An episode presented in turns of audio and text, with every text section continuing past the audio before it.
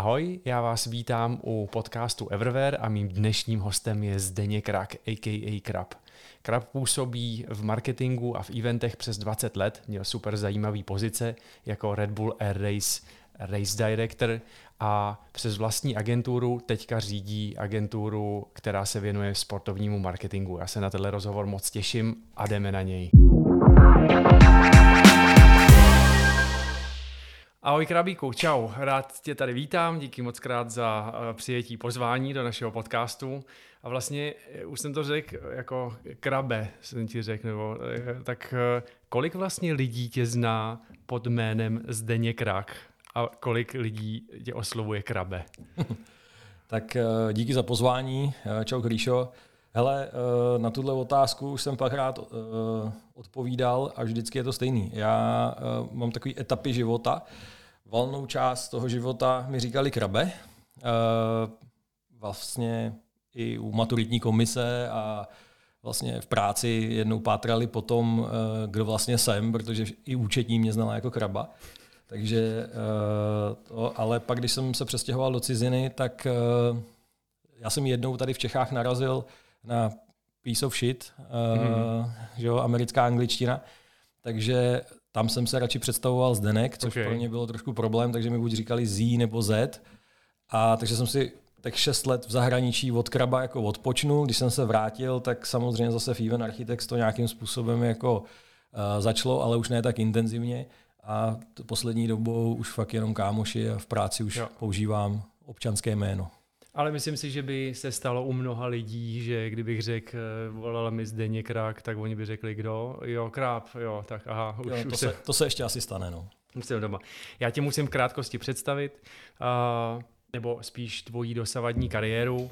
Board show, potom 9 let v Red Bullu na různých pozicích, Red Bull Československo, potom Red Bull jako based in Hongkong a pak sport a event management pro celou Asii potom byla štace eh, Red Bull Air Race, eh, Race Director, potom bylo Event Architects, do toho několik projektů, 1,5 metru, Give Me Five a teďka Pragosport.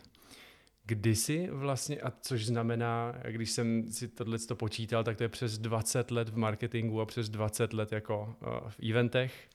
Kdy byla tvoje nějaká první zkušenost s marketingem? A kdy jsi začal jako si říkat, hele, tohle není špatný, tohle by mě mohlo bavit, tomu bych jako mohl dát. Mm-hmm. Hele, já jsem se k tomu dostal ještě asi dřív než uh, v Borčou. Neříkal bych tomu marketing, ale mě obecně baví řešení problémů a organizování. A to vlastně začalo tím, když jsem kdysi dávno uh, se spojil v náchodě uh, s Dčkem, Centrum volného času, Začal jsem dělat nějaký víkendovky pro středoškoláky a kroužek pro děti a letní tábory a takovéhle věci. A tam vlastně uh, už jsem, nejenom, že jsem něco organizoval, ale musel jsem si to i zpropagovat. Uh, dělal jsem časopis a prostě takové ty aktivity. Uh, to, že se tomu říká marketing, promo, PR a podobné uh, věci, jsem se asi dosvěděl později. Jo. Uh, vlastně i Borčou, tak první nabídka byla taková, že jsem se potkal uh, s tou uh, Pavlou Konupčíkovou tenkrát a ona mi říká, hele, mám dvě pozice, jedno je produkční a jedno je PRista. A já jenom, a co dělá ten PRista? tak mi to nějak vysvětlila, tak jsem mi vysvětlil, že já udělám 10 pravopisných chyb v jednom odstavci, takže to asi úplně ne, ale že ta produkce, že to by mě asi bavilo a tam začala ta moje, řekněme, profi cesta. Mm-hmm. Ale jako k čistě marketingu, tom jako pravým slova smyslu jsem si asi čuchnul až v Red Bull. Mm-hmm. I když už v tom Borčou uh, jsem nějaký věci na starosti měl, tak ale uh, ten core marketing mm-hmm. uh, a teda u mě hlavně se zaměřením na eventy a ten event marketing, který do toho spadá, tak až uh, v Red Bullu. Mm-hmm. Protože v Red Bullu těch devět let na tom československém poli, já musím přiznat divákům, že ty jsi byl dlouhou dobu můj šéf, Nejdřív si měl, uh, nejdřív si byl student brand manager, a pak si uh, koordinoval nebo ved eh, studentský program Red Bullu a pak to začaly být ty pozice jako sport a event manager. Co si za těch devět let, a tohle je strašně asi široká otázka, ale vypíchnul by si něco, co si za těch devět let si si odnes a v tom, tří, v, tom v tvém případě jako, co si odnes do světa z toho československého rybníku? Ty jo. Tak jako vypíchnout jednu, dvě věci za těch eh, devět let v Čechách, eh, mohli bychom začít tvým výběrovým řízením, jo, ale eh, nejsme tady teďka od toho pobavit lidi vtipnou historkou. Díky. nebo koču, kočovou výběrový řízení taky Přesně. uh, nezapomenutelný. Takže uh, myslím si, že bych vypích uh, zapálení lidí mm-hmm. a důraz na to správně si vybrat ten tým. Mm-hmm. To je jedna věc. A druhá věc je myslet uh, kliše out of box, mm-hmm. ale prostě hledat ty příležitosti všude. Jo? Uh, Kdysi dávno jsme říkali takový pravidlo 110%, jestli si pamatuješ, kdy vždycky jsme říkali, že 100% si zaplatí jakákoliv bohatá firma a tak 10% ten unique selling point nebo uh, edit value a bla, bla, bla, říkej si tomu, jak chceš, tak uh, dokáže jenom někdo, kdo to fakt myslí vážně a kdo to dělá dobře. A je důležitý z mýho pohledu těch 110% nemít jenom v tom nápadu, mm-hmm. ale v lokalitě, v lidech, programu, prostě ve všem. Hledat si ty věci navíc, ty cool věci a ty, co zaujmou člověka, proč lidi budou odcházet z toho eventu nebo zapamatujou si tu kampaň, tak je to vždycky o té přidané hodnotě. A je důležitý hledat ve všech aspektech té práce. Tohle to je super. Uh, z Red Bullu už si nějakou dobu uh, trefila tě nějaká aktivita Red Bullu v poslední době, kterou by si řekl jako No, tak to jsi mi teďka nahrál, protože samozřejmě, já nevím, jestli lidi ví, ale natáčíme pár dnů po tom, co eh, Red Bull vykop eh, Castle to Castle, mm-hmm. jak se to přesně jmenovalo, mm-hmm. to video s formulí. A to mě super nadchlo a překvapilo, protože to je světová třída, která zešla z Čech. A to, z toho mám upřímnou radost. Eh, Red Bullu to přeju, tomu týmu, co tam je teď, tak to trošku i závidím, protože co si pamatuju, co vycházelo z té naší dílny v Čechách, tak tady byly super nápady, super eventy, skvělý nápady na kampaně. Eh, málo kdo ví, že některé ty kampaně Red Bullu jsou originálně z České republiky a tak dále, tak dále. Ale že bych si vzpomněl na nějaký video, z kterého bych si sednul takzvaně na zadek, tak to ne. A tohle to je. Hmm. Jako ta, je to vtipný, je to kreativní, a úrovní zpracování, jako kluci z Old Enrich eh, hmm. odvedli jako super práci, protože to je fakt pecka. Taky, taky se mně to mega líbí. A potom po téhle zkušenosti eh, těch jako x let v Red Bullu v Československu, tak si měl namířeno do Hongkongu. A uh, takže ty jsi byl v Hongkongu a teďka řekni mi, co bylo totálně jiný, než tady na té jako československé půdě, a, na, a druhá otázka potom, jsou nějaké věci, který, ze kterých si mohl čerpat? Jo, tak pro mě bylo jiný úplně všechno. Jasně, OK. uh, já tam jel a ani jsem neměl nějaké očekávání, ale uh, možná dobrý říct, že český Red Bull byl vždycky velmi specifický v tom, že uh, to byla rodina, sekta, Eh, vždycky se to tady dělalo trošičku jinak. Eh, když se dělala akce, tak tím žila celá firma a ve finále nevím, člověk z financí dělal cílového rozhočího na nějaký akci a podobně. A to mě hrozně bavilo.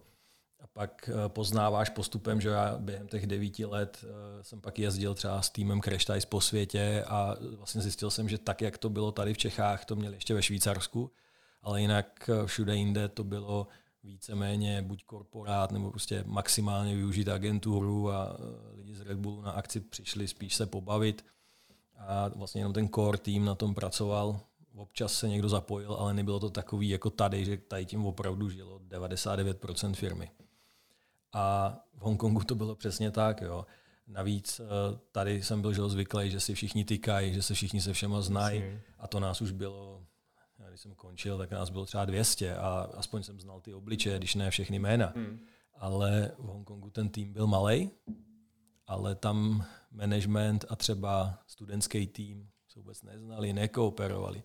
Takže možná eh, to je jako první, co mě napadá, co jsem si přines, je, že jsem uh, to zapálení se snažil převízt do toho týmu. Takže když jsem já z managementu měl narozeniny a jedna sampling eh, měla taky narozeniny, tak jsme udělali společnou oslavu. Vlastně v historii ty firmy se poprvé ty týmy potkali eh, a Fakt oslavili jo. spolu a bylo to neskutečný a myslím si, že to jako hodně pomohlo. A pak takový to myšlení, jako, že jde všechno. Jo, protože já jsem do Hongkongu nastoupil, bylo pro mě velký peklo třeba angličtina, protože jsem na jazyky nikdy moc nebyl. A první meeting eh, jsem měl s agenturou a to byli všechno angličani. A hongkongčani všichni umějí perfektně anglicky, nebo skoro všichni, když vezmeš ty lidi v biznisu. Takže já jsem po dvouhodinovém meetingu koukal, hlava bolela a nebyl jsem si jistý, takže jsem ukončil klasicky jako jasný, pošlete mi to mailem. Klasika, jasně. A vlastně těch prvních pár týdnů či měsíců jsem vlastně žil na českém rozhlase a rádiu Impuls, protože seš 12-14 hodin v kanclu a večer tě tak bolí hlava z té angličtiny a z toho stresu, že jediný, co můžeš, je poslouchat češtinu. Já jsem tam byl sám, takže jsem vyhledával českou komunitu a poslouchal český rádia. Jo, hustý. A teď si nahrál ty mě a mluvil si o zapálení lidí a my jsme se o tom bavili, než jsme začali, jak moc je důležitý to zapálení lidí versus a na druhou rovinu můžeme dát třeba peníze nebo tu značku. Jo, no tak uh, důležitý je všechno. Samozřejmě uh, peníze jsou fajn věc, když máš neomezený budgety, což teda málo kdo měl někdy tu šanci. Si pamatuju, jak uh, Aleš Burger jednou říkal, že měl event snů, že prostě mohl cokoliv, že to bylo skvělý. Uh, ano, to je skvělý, bez zesporu, ale to se vám stane jednou za uherák, anebo taky nikdy. Jasně. Uh, co je dobrý, je mít za sebou silný brand, protože uh, to samozřejmě hraje velkou roli. Uh, lidi tě jinak berou, když sedíš v Red Bullu, anebo když sedíš v Even Architects. To jsem si mohl vyzkoušet na vlastní kůži. Nicméně pro mě vždycky byli a budou klíčoví ty lidi, ten tým, protože můžeš naplánovat cokoliv. Můžeš mít všechno připravený. Vy z Red Bull Káry Brno, ale pak přijde obrovský počasí, teda velký vedra, mm. něco se spozdí, něco nejde, něco se špatně odhadne a najednou bys byl bez těch lidí úplně, úplně v prdě. Hmm, hmm. A tenkrát tam byl skvělý tým a byli lidi, co nespali dva dny a makali o 106 a cokoliv byl za problém, tak řešili. A čím ta akce je větší, tím víc jsi závislý na těch lidech. Jo, to prostě nelze dělat akce pro desetitisíce lidí eh, v nějakém mikrotýmu a ve finále pocit z té akce záleží i na tom posledním sekuritákovi, hostesce, borcovi na parkingu. Jakmile přijedu na akci a už ráno, když parkuju, mě borec vyprudí na parkingu, tak už na, ten den máš nastavený nějak jinak. To je důležitý s tím týmem pracovat, vysvětlovat jim ty věci. A jo, ne vždycky se to podaří a myslím si, že i já jsem udělal spousty chyb, i když si samozřejmě na žádnou teďka nespomenu, ale ty lidi jsou klíč. Tohle to je možná fakt super odpověď, protože jako ano, musíš mít ten brand a musíš na to mít nějaký peníze, aby to vypadalo, ale jako naprostý souhlas s tebou, že bez těch klíčových lidí zapálených pro věc to nejde. A jak jsi mluvil o těch chybách, já ti pár připomenu. Protože když jsem se na tenhle rozhovor připravoval, tak eh, jsem se koukal, eh, vystupoval si v rámci Fuck Up Nights a uh, já si pamatuju třeba Red Bull káry v Brně, na kterých jsem byl, kde bylo podle mě jako 52 stupňů a, a nešlo to predikovat dopředu. Na té konferenci Fuck Up Nights si mluvil o Hongkongu, kde cíl, cílová rovinka byla naplněná prostě po prasknutí 10 tisíc lidí nebo v San Diego, kde jako odbory ti zakazovali jako cokoliv dělat.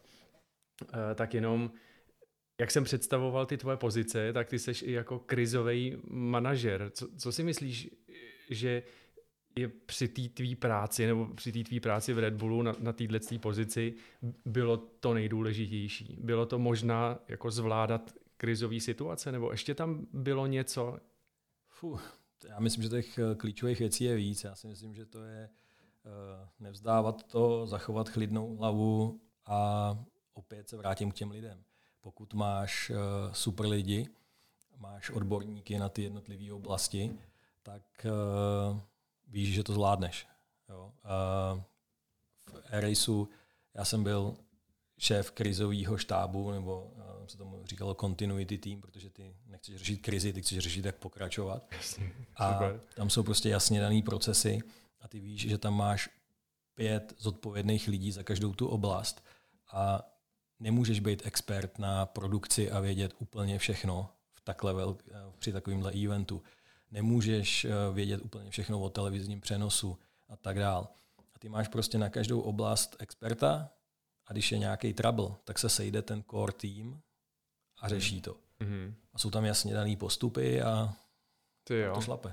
Hele Akrabe, a já jsem si pro tebe připravil takovou věc. Chtěl bych tě poprosit za chvíli, aby si zavřel oči, povídáme si uh, o tématech. Já to vlastně ani nebudu představovat, ale mám tady pro tebe tři drinky a chtěl bych, aby si je otevřel slepe, jako se zavřenýma očima a aby si poznal, který to jsou. Předesílám jsem tady autem. OK, bezvadný, to není žádný problém, protože v žádných není alkohol, to je taková malá nápověda. tak super. Takže tadyhle je takhle jeden, tadyhle je takhle druhý. To už poznám podle obalu. A tadyhle je třetí. A každá ta věc by se měla trochu pojít k nějaký tvý jako lokalitě, kde jsi působil.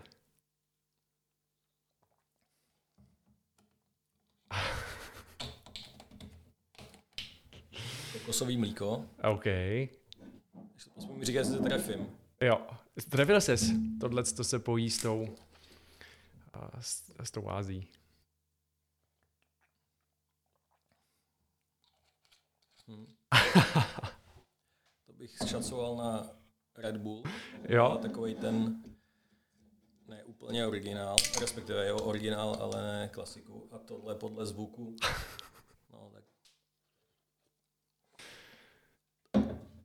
Red Bull. Perfektní. Super. Kde jsi tohle sehnal? Ale já jsem si to skovával uh, asi tři roky, kdy jsem byl v Ázii a tohle to jsem si přivez a říkal jsem si, že se to bude k něčemu hodit. a tohle to si říkám, že je ta pravá příležitost.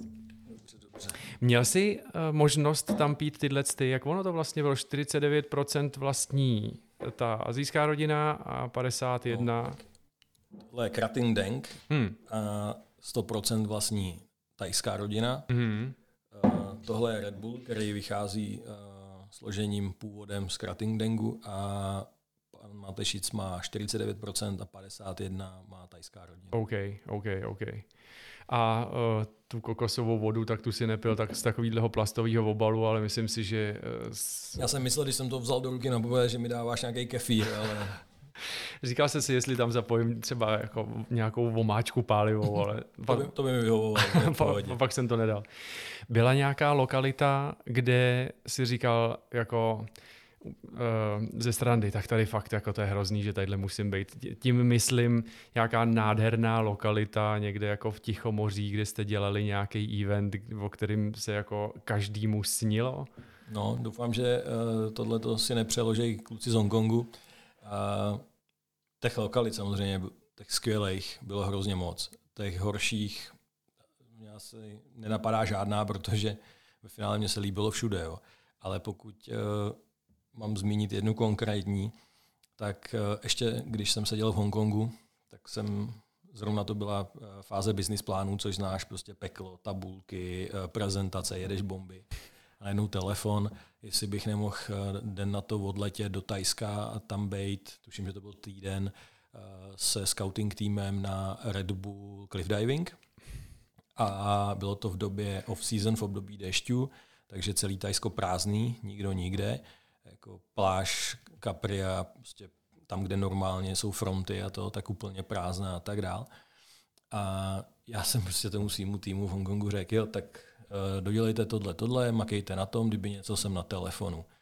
Druhý den jsem se na letadlo, odletěl jsem do Tajska, potkal jsem se s tím eh, týmem, jak místním, tak těch, co přiletěli z Evropy. A sedli jsme na loď a týden jsme jezdili po všech ostrovech a unikátních lokalitách eh, v Tajsku.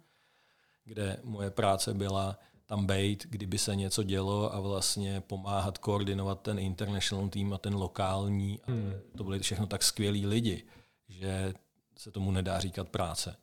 To je prostě zaparkuješ někde loď, jdeš si šnorchlovat, pak se najíš eh, čerstvých ryb a musím říct, že to byla práce za trest a když to ještě vynásobím tím, že to bylo v době business plánu, kdy jsem musel odjet z kanclu na týdenní dovolenou, tak to bylo... To, to, to, to, to bylo hodně ostrý. To, to zní úžasně. Já si pamatuju, že jsme si nějak skypovali a ty si říkal, hele, já teďka musím být na Makau, nebo, někde, já nevím, jestli to bylo ono, ale jako...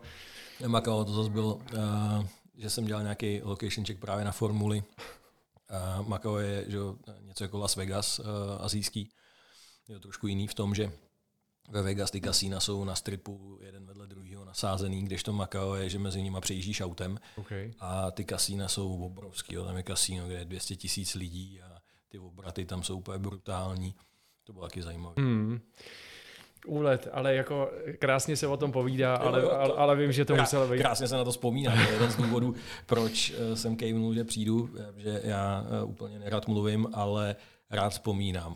A při takovémhle rozhovoru díky těm otázkám si vzpomenu na věci, na které bych si normálně nespomněl. Dneska bych si na Tajsko ani Makao nespomněl, takže díky. To je, to je super. Ale vím, že jako, to jsou to krásné zážitky, ale že to musela být tvrdá práce, jak se říká, business plány a jako několik trhů a tak dál. Krabe, tohle mě vždycky zajímalo a vždycky jsem se chtěl zeptat, eh, jak se naplňuje vize značky na globální úrovni? Z tvý pozice jako Red Bull Sports a event manager pro Ázii? Tak zrovna tady v tom konkrétním příkladě bych řekl, že stejně jako v Čechách, hmm. protože já jsem nebyl zodpovědný za azijskou strategii, já jsem byl zodpovědný za uh, vlastně mentoring, koučování a nějaký dohled všech těch azijských trhů a jenom v oblasti sportu. A ta strategie prostě byla daná centrálou, ke který já jsem třeba přispíval nějakým svým uh, inputem, ale ve finále to je stejný, jako když děláš strategii v Čechách. Ty taky dáváš centrále inputy, jaké je ten trh, co si myslíš, že potřebuje a skloubíš vlastně tu international vizi a tu českou vizi. Okay. A to, to je stejný. Tuhle otázku bych možná stáhnul víc k Red Bull Air Race, kdy ač teda rakouská firma, ale super international, jenom v kanclu nás bylo třeba 26 národností, jestli si dobře pamatuju, a International Circus, který lítal po světě, tak nás bylo třeba 35 národností, fakt jako masakr. Tak eh, tam jsme si tu strategii dělali my. A samozřejmě z té pozice, když si tu strategii určuješ a pak ti jenom někdo schválí jako majitel a máš na to ty finance, tak je to bomba. Hmm. Prostě splněný sen a bylo to skvělé. No, ty jsi mě krásně utek eh, do otázky nebo vlastně eh, časového období, kam jsem se chtěl dostat a to je Red Bull Air Race, ty jako race director. A před chvílí si mluvil o tom, kdy v Hongkongu si poslouchal eh, český rádio, tady to muselo být přece podobný, akorát jiný jazyk. Nebo já si tak pro mě myslím, že tam to byla Němčina? Anebo... Ne, ne, ne, ne. Eh, právě tím, že eh, v kanclu bylo hodně národností a vlastně mm. byl to international projekt, tak my jsme měli oficiální jazyk angličtinu, takže všechno chodilo v angličtině. Samozřejmě bojuješ trošku eh, s tou náturou jejich a samozřejmě Němců a Rakušáků tam bylo nejvíc, takže se ti stane, že jsi součástí nějakého meetingu, kde jsi jediný hotentot a já samozřejmě německy neříkám, že umím, ale rozumím, mm. dokážu ze sebe i vypotit nějaké věty. Nicméně všechny oficiální věci, všechny důležité věci byly v angličtině. A to už vlastně bylo i v tom Hongkongu, protože eh, čínsky, mandarínsky moc lidí neumí, nebo takhle na světě jo, ale v tom international týmu ne. Takže já jsem si prostě po nějakých půl roce v Hongkongu na tu angličtinu zvyk, že už mě z toho nebolela hlava. Eh, celkem jsem se rozmluvil a i když dneška nemluvím úplně spisovně, tak si myslím, že se dokážu domluvit uh, velmi dobře a v tom Erisu už jsem to jenom zúročil. Mm-hmm. Co si myslíš, že byl tvůj největší přínos uh, po příchodu do Red Bull Air Race? Co bys tak jako vypíchnul? Tohle to jsem změnil od toho období, kdy to bylo předtím. Ty brďo. Uh, já bych asi nic z toho, co jsme tam udělali, neviděl jako můj přínos. byla to týmová práce. My jsme hodně zamakali na bezpečnosti, a to má na svědomí Aviation Department a můj přínos, který, za, který, za kterým si stojím, tak bylo to propojení všech těch departmentů. Mm-hmm. Protože když máš velmi silný aviation, který si myslí, každý pilot v baru ti řekne, že je pilot. Já nebyl pilot, takže jsem to měl na začátku hodně těžký s nima. Televizáci uh, rozumějí svým biznisu nejlíp a žádný piloti jim nebudou říkat, mm. jak to mají dělat. Takže ty kleše a to posouvání toho celého konceptu si myslím, že jsem přispěl hodně těma diskuzema, těma debatama a tlačením televize a aviation do nějakého kompromisu. A těch týmů tam bylo samozřejmě několik, takže mm. to byl denní chleba. Mm. Tak byli jste na všech světa dílech, eh, bylo to spoustu dní jako mimo Čechy nebo mimo Rakousko z roku. Co byl naopak nějaký jako taková ta největší daň eh, za jako řízení takového projektu?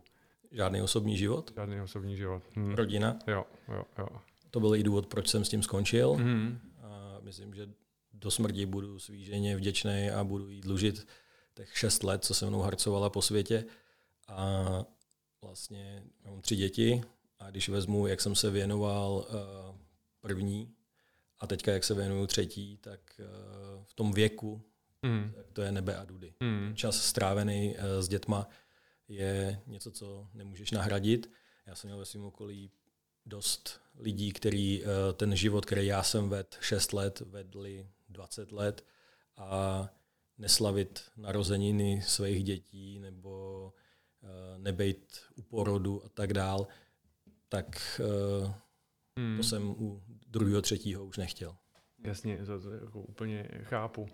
A ješ, ještě možná jedna otázka a, v televizi to vypadá nádherně, prostě Formule 1 ve vzduchu, a úžasný závody ale to je zase ten vrchol ledovce, který vypadá jako prostě úplně fantasticky, když se na to koukáš a na, na setiny sekund. Ale možná i jako diváky a i mě by hrozně zajímalo, a můžeš odpovědět nebo ne, schylovalo se někdy opravdu k nějakému jako velkému průseru, že si musel zatáhnout za nějakou záchranou brzdu a říct, hele, tohle musíme stopnout, radši počkáme, jako bylo tam už jako prostě, já nevím, pár minut od nějaký, jako, ale tohle to radši stopujem, než aby se stal průser? Nikdy.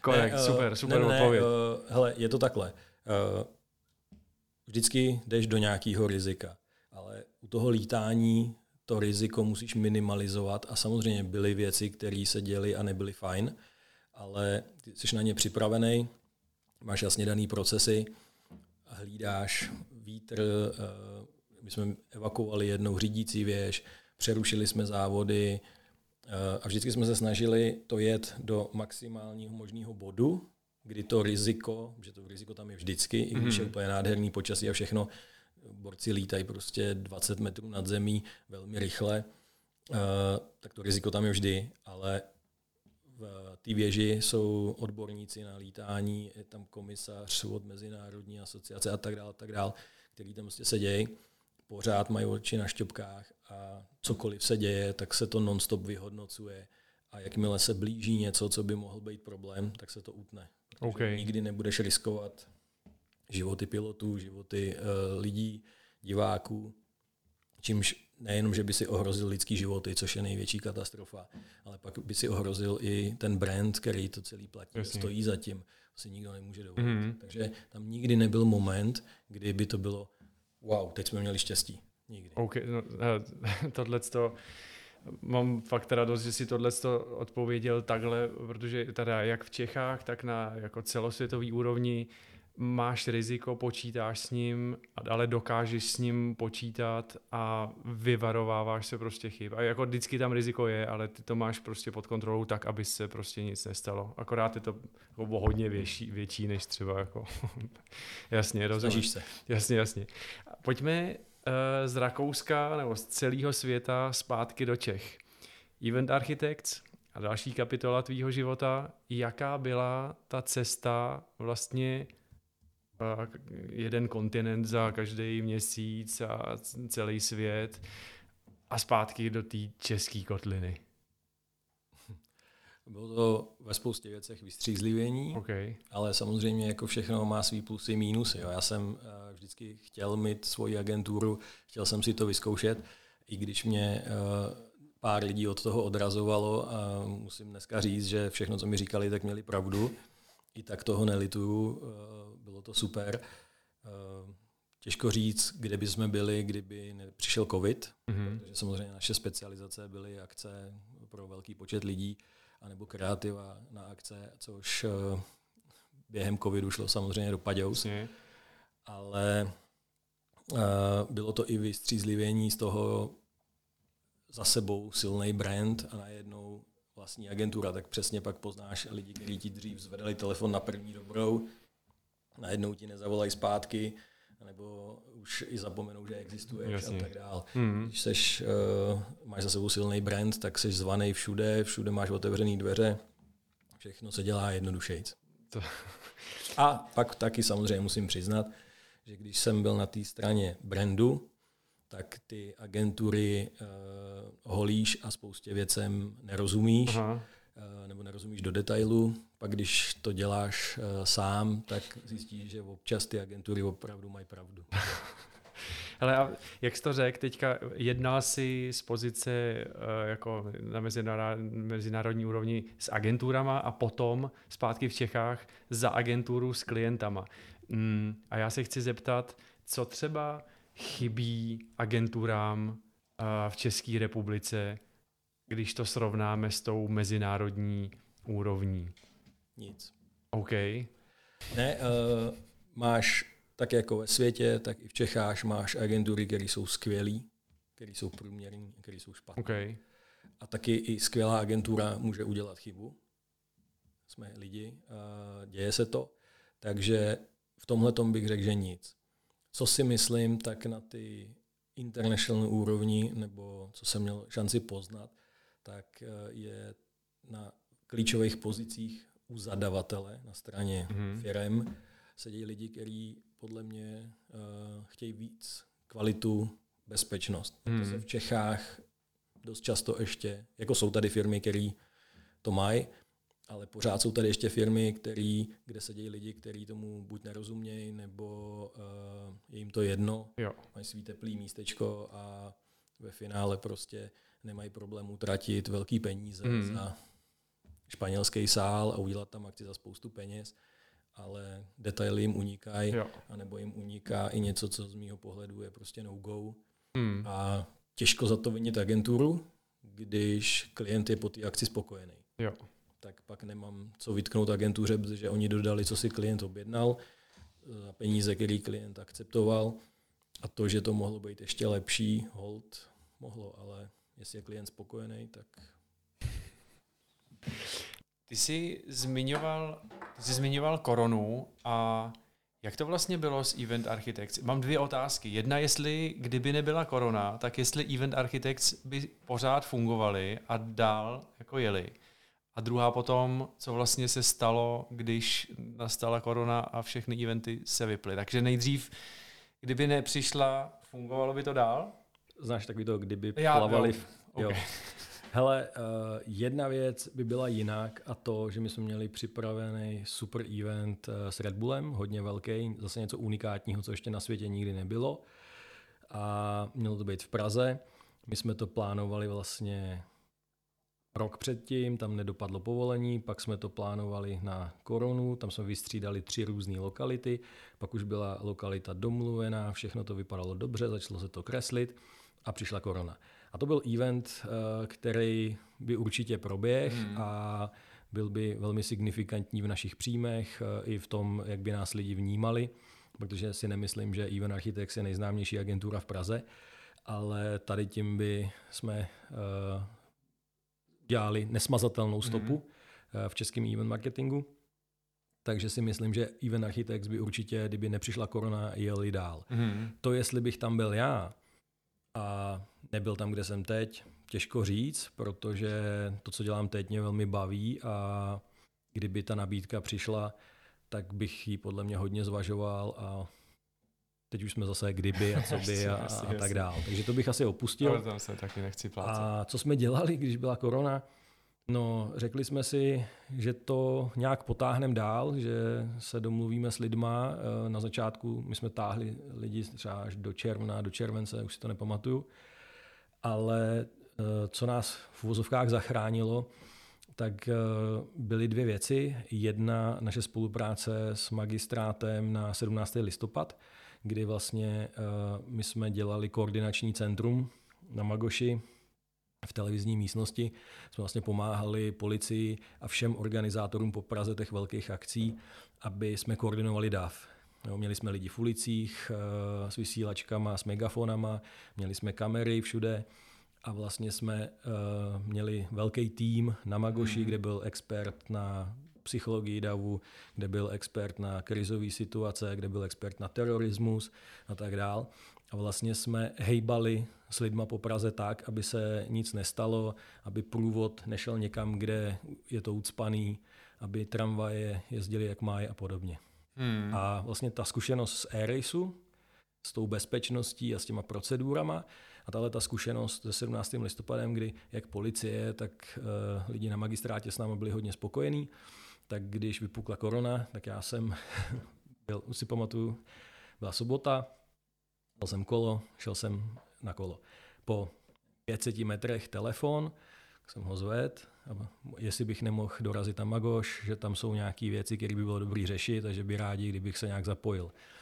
Tak jsem v sobotu odjel, řekl jsem ženě, že budu odpoledne zpátky, tak jsem přijel v neděli a to jsem si zabalil a odjel jsem a byl jsem měsíc nonstop eh, na magistrátě a vlastně řešili jsme různé projekty, aby jsme pomohli lidem zvládat koronu. V té první fázi to bylo hodně o seniorech, eh, že jsme pomáhali životu 90 a Červenému kříži nějakým způsobem koordinovat tu telefonní linku pomoci, že oni to operovali, měli armádu dobrovolníků, kteří pomáhali a tímhle bych chtěl všem poděkovat, že to bylo úplně úžasný a skvělý. Hmm. Ale bylo potřeba i domluvit zásobování jídlem a tak dále. Takže my jsme řešili, když skolabuje uh, delivery service, rohlík, košík a podobně, tak s nimi jsme měli domluvený, jak bychom vlastně mohli ty eh, balíčky jídel pro seniory vyzvedávat v jejich skladu, rozvážet přes naše lidi, distribuce přes hasič a tak dále, tak dále. Bylo tam toho hrozně moc. Takže jsme postavili tým lidí a vlastně jsme pomáhali uh, ty věci koordinovat a já jsem tam byl měsíc nonstop, pak jsem ještě pomáhal z domu online, takže jsem se tomu věnoval skoro dva měsíce. A tam eh, vlastně nás to i trošku zachránilo, protože eh, ne, samozřejmě to nebylo eh, o agenturních cenách a nebylo to o tom vydělat peníze, ale bylo to o tom dělat něco prospěšného, využít ty naše zkušenosti a zároveň jsme za to měli nějaký peníze, takže jsme nemuseli nikde žádat žádný podpory a, a řešit, jako, co budeme dělat. To přišlo až potom a tím jsme vlastně Even Architects pak dali lehce k ledu. Aha. A, a ty, ty lidi se rozprchli, všichni už mají nějakou práci, kromě Dáji, kterou zdravím, která včera porodila, nebo dneska. A, takže takže tak. To je krásný já jsem hrozně rád, že jsme se dostali na tohle téma, protože to by mohla být i nějaká message pro posluchače. Jako to, co děláte, dělejte to pořádně, vnímejte, nasávejte zkušenosti, protože jako nikdy nevíš, kde se tohle může hodit. A já jsem třeba upřímně o tom tvým magoš eh, jako čase nevěděl, a přijde mě to hrozně dobrý. Nechci používat takový to kdyby, ale použiju jestliže, přijde nějaká povodeň nebo co je tady v českých končinách takový jako obvyklý, šel by si pomoct a zúročit tyhle ty zkušenosti, co máš, aby si pomohl lidem? Tak rozhodně bych šel, ale nebudu potřeba, protože hmm. na standardní situace uh, jsou lidi dost dobře připravení. Tady to bylo něco extrémního, nového uh, a bylo potřeba ten flexibilní přístup, mm. který lidi z eventu mají. A eventáci v tomhle podle mě hrajou prim, protože jsou zvyklí řešit věci na poslední chvíli, jsou zvyklí řešit věci pod tlakem a jsou zvyklí řešit nestandardní věci. Takže v tomhle jsme mohli přispět. Já jsem rád, že jsme tam byli, že jsme mohli pomoct. A do budoucna se samozřejmě nějakému takovýhlemu nebráním a pokud bude potřeba, tak eh, svoláme starou partu a budeme hákovat. To je, to je jako jasný. Ty jsi v nějakém rozhovoru řekl, že event koordinátor nebo event manažer je šestý nejstresovější povolání na světě. Uh, je žebříček, který uh, vydává, tuším, nějaká agentura v Americe, kdy uh, podle nějakého skóre a je tam i plat a, a tak, tak uh, eventáci vycházejí asi šestý. Uh, já na to mám takovou, uh, tobě jako majiteli agentury řeknu, že tví zaměstnanci by měli stresovat do výše svého platu. ale Doufám, jinak, že to nebudou poslouchat. Uh, ale jinak funguje, máli problém řešení, nedělej si starosti. Pokud problém řešení nemá, starosti jsou zbytečné. Je, to je taky hezký, to je super, to jsem taky hrozně rád, že zaznělo. Hele, ještě krabe řekni mi, uh, z Event Architects měli jste nějaký velký, skvělý klienty, na který by si rád vzpomínal a akce? No jasně, Red Bull. jo, a ne, jo, vlastně. Uh, my jsme dělali i hodně klientů, my jsme uh, prodávali nápady a pronajímali lidi, jak uh, agenturám, tak uh, klientům jako firmám. Mm-hmm. A jsou věci, které jsou naše práce, ale pišní se tím jiná agentura. A my jsme od začátku věděli, že to tak je a držíme to dekorum, takže já ty firmy ani nebudu jmenovat, jo. ale mám z některých projektů samozřejmě radost a bylo to dobrý. Hezky, super. Já bych se chtěl ještě před Pragosportem eh, dostat ke dvou projektům, který mě hodně baví a chci se zeptat, jak pokračují. Jedním je 1,5 metru, tak jestli mě nejdřív řekneš o tomhletom projektu, jak ty seš do něj zapojený a jak to se vymyslelo, jak to pokračuje. Jo. Tak uh, eh, 1,5 metru vzniklo tak, že uh, vlastně během Give Me Five uh, za mnou přišla Míša se Sašou, který plánovali nějakou velkou cyklistickou akci a začali jsme se bavit o tom, že by jsme mohli to dělat nějak spolu, využít ty naše eventové zkušenosti. Oni měli super zkušenost eh, s pořádáním mistrovství České a Slovenské republiky a chtěli dělat eh, projekt Grupeto, eh, který jsme nějakým způsobem začali dělat spolu. A potom vlastně ve stejnou dobu, kdy přišli s nápadem, že by bylo dobré udělat nějakou osvětu, tak mě přejeli kamaráda v Rakousku, Eh, byl na výšce a prostě ženská ho smetla, měla trošku eh, promile v krvi a nedala mu dostatečné místo. Takže se to tak nějak sešlo a vymysleli jsme iniciativu 1,5 metru. A vlastně to grupe to jsme tak nějak uh, jeli dál, ale upozadili a dali jsme energii do 1,5 metru, což je projekt, který má za uh, cíl nějakým způsobem udělat osvětu, že by se lidi měli respektovat. Ten claim je ukaž respekt a není to o tom, že bychom chtěli to, co teďka probíhá v médiích, eh, že se uzákonilo 1,5 metru, tak to vůbec. Eh, my netvrdíme, že se to má uzákonit, vůbec ne, eh, možná časem, ale důležitá je ta osvěta. Mm. A důležitá je osvěta na obou stranách. Jo. Prostě je to o nějakém respektu, je to o selském rozumu a cyklisti by měli mít helmu, neměli by jezdit na litý, neměli by ohrožovat lidi na chodnících a zase auta by měly pochopit, že když eh, předjedou někoho v 50 10 centiáků vedle, takže ten vzdušný vír není úplně příjemný a ten cyklista je daleko zranitelnější než oni v autě. A já jako automobilista a nejsem cyklista, tak to. A jinak, jak to pokračuje, 1,5 metru jede dál, eh, má více a víc aktivit, Letos bude i nějaká tour po eventech, eh, budeme i na olympijském festivalu Super. a tak.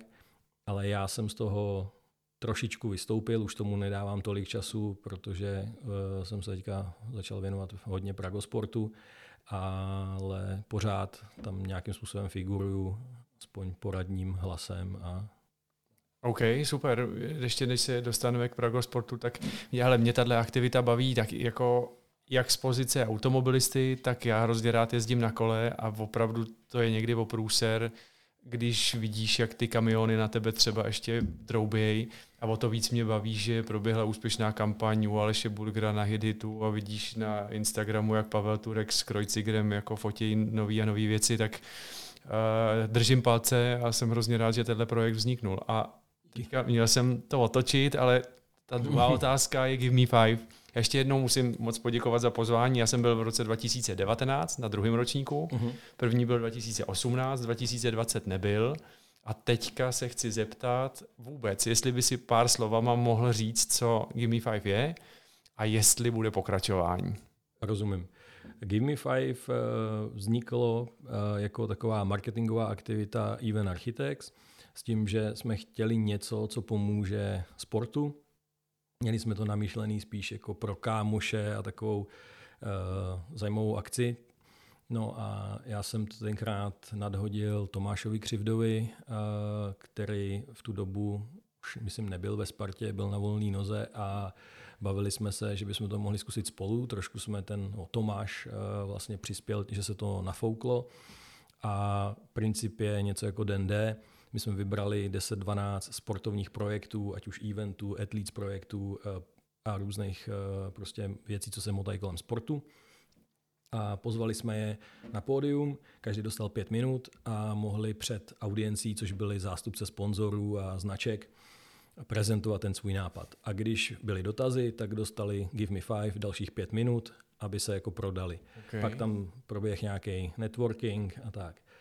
A vlastně Dva roky jsme to jeli, pak přišla korona, poslali jsme to k ledu na jeden rok a když jsme eh, letos eh, si řekli, že by bylo dobrý nějak pomoct, tak jsme si sedli s týmem, začali jsme řešit, jestli jo, ne, co bude. A spojili jsme se ještě s klukama z TwoScore a s klukama eh, z FTVS a nějak jsme si řekli, že by bylo fajn udělat něco, co pomůže sportu, ale že to není Give Me Five.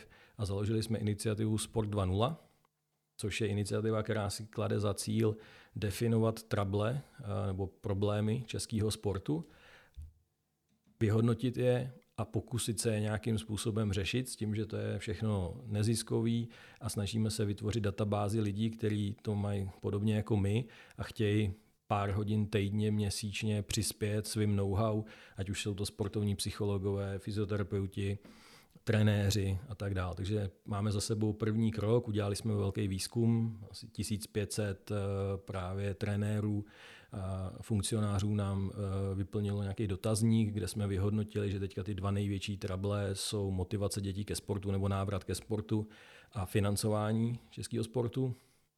A teďka probíhají ty první diskuze, a vlastně nějakých řešení těchto těch hmm. dvou uh, projektů. Spojili jsme se s Národní agenturou pro sport a zapojili jsme do toho jako hodně subjektů a slibujeme si od toho, že to trochu pomůže. No. Hmm, ale jenom zpátky poslední Give Me Five vzniklo několik projektů, jako určitě byli tací, kteří se odprezentovali, a v tom publiku se našli lidi, kteří buď to mentorovali nebo dali peníze. Jako je úspěšný Pro, projekt. Uh, propojili se lidi, uh, spo, začali spolupracovat, ale co nám chybí a co vlastně, nechci říct, byla chyba, ale uh, chybí nám ta super success story, že by nějaká firma řekla, jo, tenhle projekt se nám líbí, jdeme do toho a tady jsou ty peníze. Jasně, jo. jasně, jasně. Ale jasně. i třeba pro mě osobně, já jsem se tam vlastně, ať jsem se s Míšou uh, Krojcírovou znal uh, už z dřívějška, tak vlastně jsem cyklistiku a tyhle věci vůbec neměl v hledáčku mm. a mhm. vlastně díky Give Me Five jsme se zase uh, spojili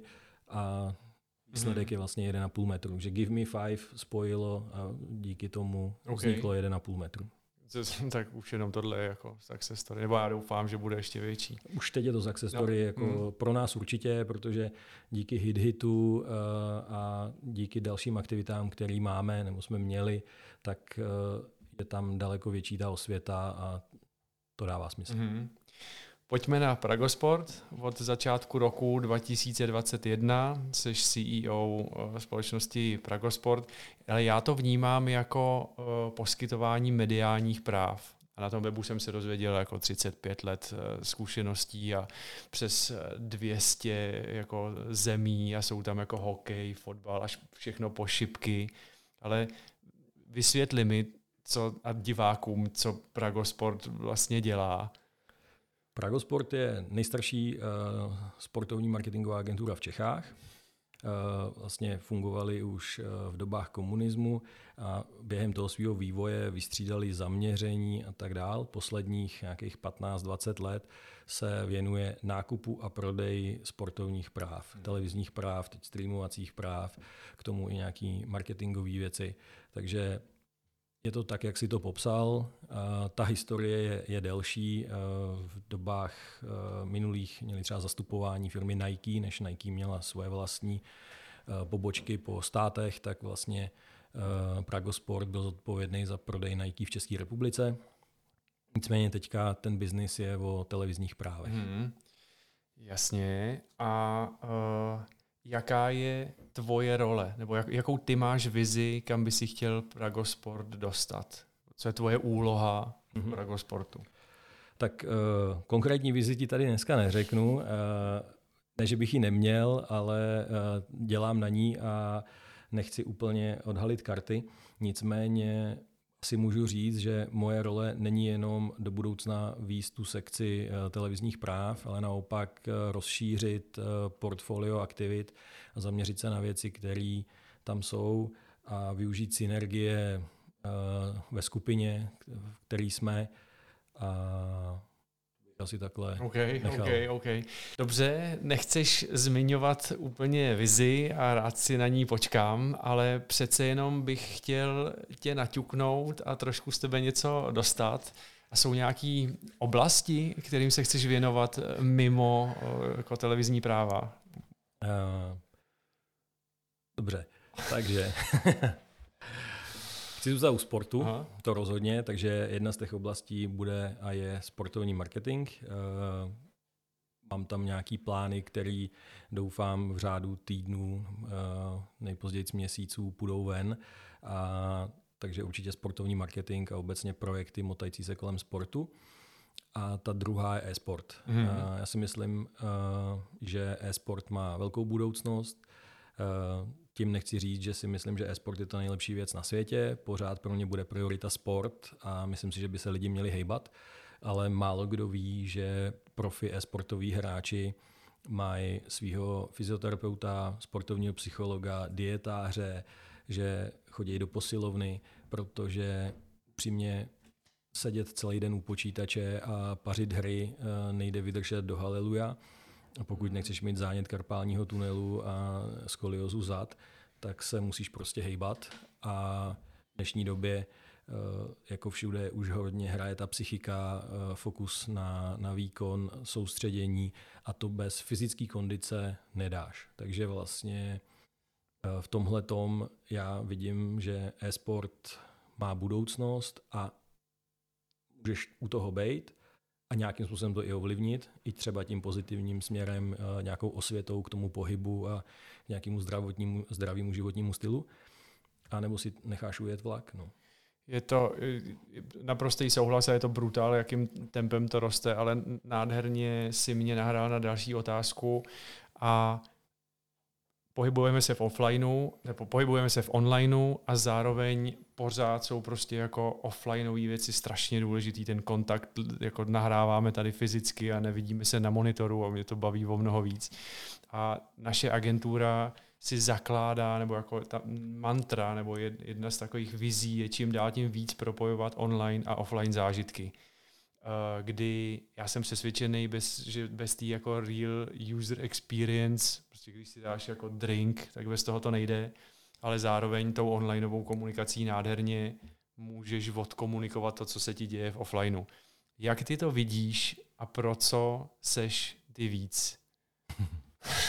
Hele, já bych podepsal to, co jsi řekl. Eh, já mám rozhodně ten offline radši. Mm. Přece jenom už jsem starší člověk a pořád uh, mám rád tu dobu, nebo měl jsem hodně rád tu dobu před mobilama a uh, kde e-mail bylo normální odpovědět za týden a podobně. Na druhou stranu uh, vidím i krásu v tom onlineu a za mě stoprocentně nový normál, jestli to tak můžeme hmm. nazvat, tak prostě ponese slovo hybridní a všechno bude v kombinaci. Uh, ale tím pádem, nebo tím chci i potvrdit, že prostě bez offlineu to do budoucna nepůjde. Mm. Dneska každý, no dneska, když začali home office, tak všichni opivovali, jak je to super efektivní a skvělý a jak lidi rušejí kancly. A dneska zase už to těm lidem chybí, chybí jim ten kontakt a ta kombinace do budoucna bude ta správná cesta. Super, myslím si úplně to stejný. A nebo koukni si jako na Erase, kolik jste měli v portu lidí, no to tam bylo zrovna docela dost, ne? Bylo docela dost, no. tak bylo nějakých 800 tisíc. Jo, tak no. OK, ale pořád máš jako uh, světový televizní práva, kdy na to ti může koukat, a nevím to číslo. Jo, my jsme, když jsem končil v Airaceu, tak jsme měli, to byl rok 2017, jestli se nepletu, tak jsme měli 3,6 bilionů mediálních kontaktů. Takže prostě ať na takovýhle úrovni, anebo na, jako na jakýkoliv nižší, jsem přesvědčený, že jedno bez druhého nejde. Jedno v podstatě děláš jako pro druhý. To se mě akorát tady potvrzuje. Ale taky eh, jako rád někdy vypnu od toho. Když jsme zmínili ten e-sport, jo, tak eh, všichni v e-sportu ti řeknou, že bez offlineových finále to není ono. Protože chtějí zažít tu atmosféru a Katovice, že jo, všichni mají v prezentacích fotku z Katovic, protože to byla prostě pecka. Všichni se těší na to, jak to zase bude. Promiň, že do toho skáču, ale to je taková ta ohromná třeba hokejová hala, která je zaplněná po strop a tam dva klučíci hrajou. Přesně tak. Já myslím, že jako i diváci budou tohle vědět, ale to je neskutečný co se děje. Jako dřív se koukalo na prostě 22 týpů, který se honí za balónem a moderní je se koukat prostě na Ale 16 letých. Existuje spousta kreslených vtipů, kdy uh, Borec říká synovi, ty se na to koukáš a ani to nehraješ. A o tři minuty později jde synátor do obyváku a říká tátovi, ty se na ten fotbal koukáš a ani ho nehraješ. Přesně tak to, to je. je. To je super. Tohle, je, tohle je dobrý. Zmí, zmínili si fotbal a právě probíhá euro. Uh, dneska hrajeme proti Chorvatům. Co ty si o tom myslíš? Že to bude hezký fotbal. No. Hele, uh, může se zdát, uh, že když dělám v Pragosportu a jedna z našich uh, biznisů je fotbal, že uh, fotbalu nějak propadám. Já jsem klasický fanoušek, takže koukám jenom na zápasy repre a většinou v televizi. Uh, teď jsem byl minulý týden, myslím, že to bylo, jo, jo, když hrála repre přípravný zápas Albánii, tak jsem byl asi po 13 letech na stadionu, bylo to moc fajn, ale pro mě, já mám rád, uh, ač na to nevypadám, tak aktivní sport, a jinak rád koukám na házenou basket, hokej, vlastně na všechno. Hmm. A co se týče dnešního zápasu, tak samozřejmě Chorvati jsou velký favoriti. Já pevně doufám, že Češi překvapí a naklepou jim. A když ne, tak život jde dál, chleba levnější nebude, ale určitě si to vše zapnu a budu jo, koukat jo. a budu fandit s dětma doma. Je, s dětma, to je super. A jsem zvědavý, co si o tom budou myslet uh, posluchači, protože to se bude eh, vysílat o několik dní nebo možná týdnů. To už budeme mít tu placku z eura a všichni budou chytrý. Já doufám. A možná úplně poslední otázka. Eh, já rád zmiňuji v podcastech, naše agentura stojí na takových jako třech pilířích a tom těma jsou data, lidi a zážitky. Bez lidí to nejde. Dokážeme nebo rádi měříme věci, aby jsme se posouvali a zážitky, ať se to může zdát jako kliše, tak eh, bez nich to prostě nejde. Tak se tě chci zeptat takovou jako i osobní otázku, co ti třeba udělalo poslední době radost, nebo co, co byl pro tebe takový ten zážitek, kdy jsi řekl jako wow, tohle mě potěšilo. Uh, tak uh, na prvním místě teďka stoprocentně mě těší rodina, děti, uh, protože ty roky, co jsem byl venku, jsem tomu moc nedával. Teď se to snažím eh, napravit a být víc doma, víc si užívat děti a ženu. Takže teď mi dělají děti radost, eh, tím, jak jsou malí, tak vlastně dělají pokroky. Každý týden eh, se to posouvá. Ta nejmenší začíná mluvit, takže je to hrozně vtipný. A to mi teďka určitě dělá největší radost. Když to vezmu z toho sportovního, tak jsem zase po dlouhé době Eh, vzal do ruky basketbalový balón a hážu na koš, takže, takže dobrý. A co se týče práce, tak eh, teď je to pro mě hodně hezký období, protože za prvé se učím eh, nové věci a za druhý proskoumávám ty nové oblasti a kreslím si, jak by to mohlo být a odhaduju, co bude za tři roky a tak. A to mi taky dělá radost. Takže já jsem teďka velmi spokojený a vlastně mi dělá radost každý den. Ale to, tohle to udělalo radost mě přeju ve všech oblastech uh, s rodinou a dětma, házení na koš, i ať ti jde jako tvoje prostě uh, vize v Pragosportu, ať si to užíváš pořád dál a díky moc krát za krásný rozhovor. Já díky. díky moc krát. Díky čau, za pozvání. Čau. čau. Super.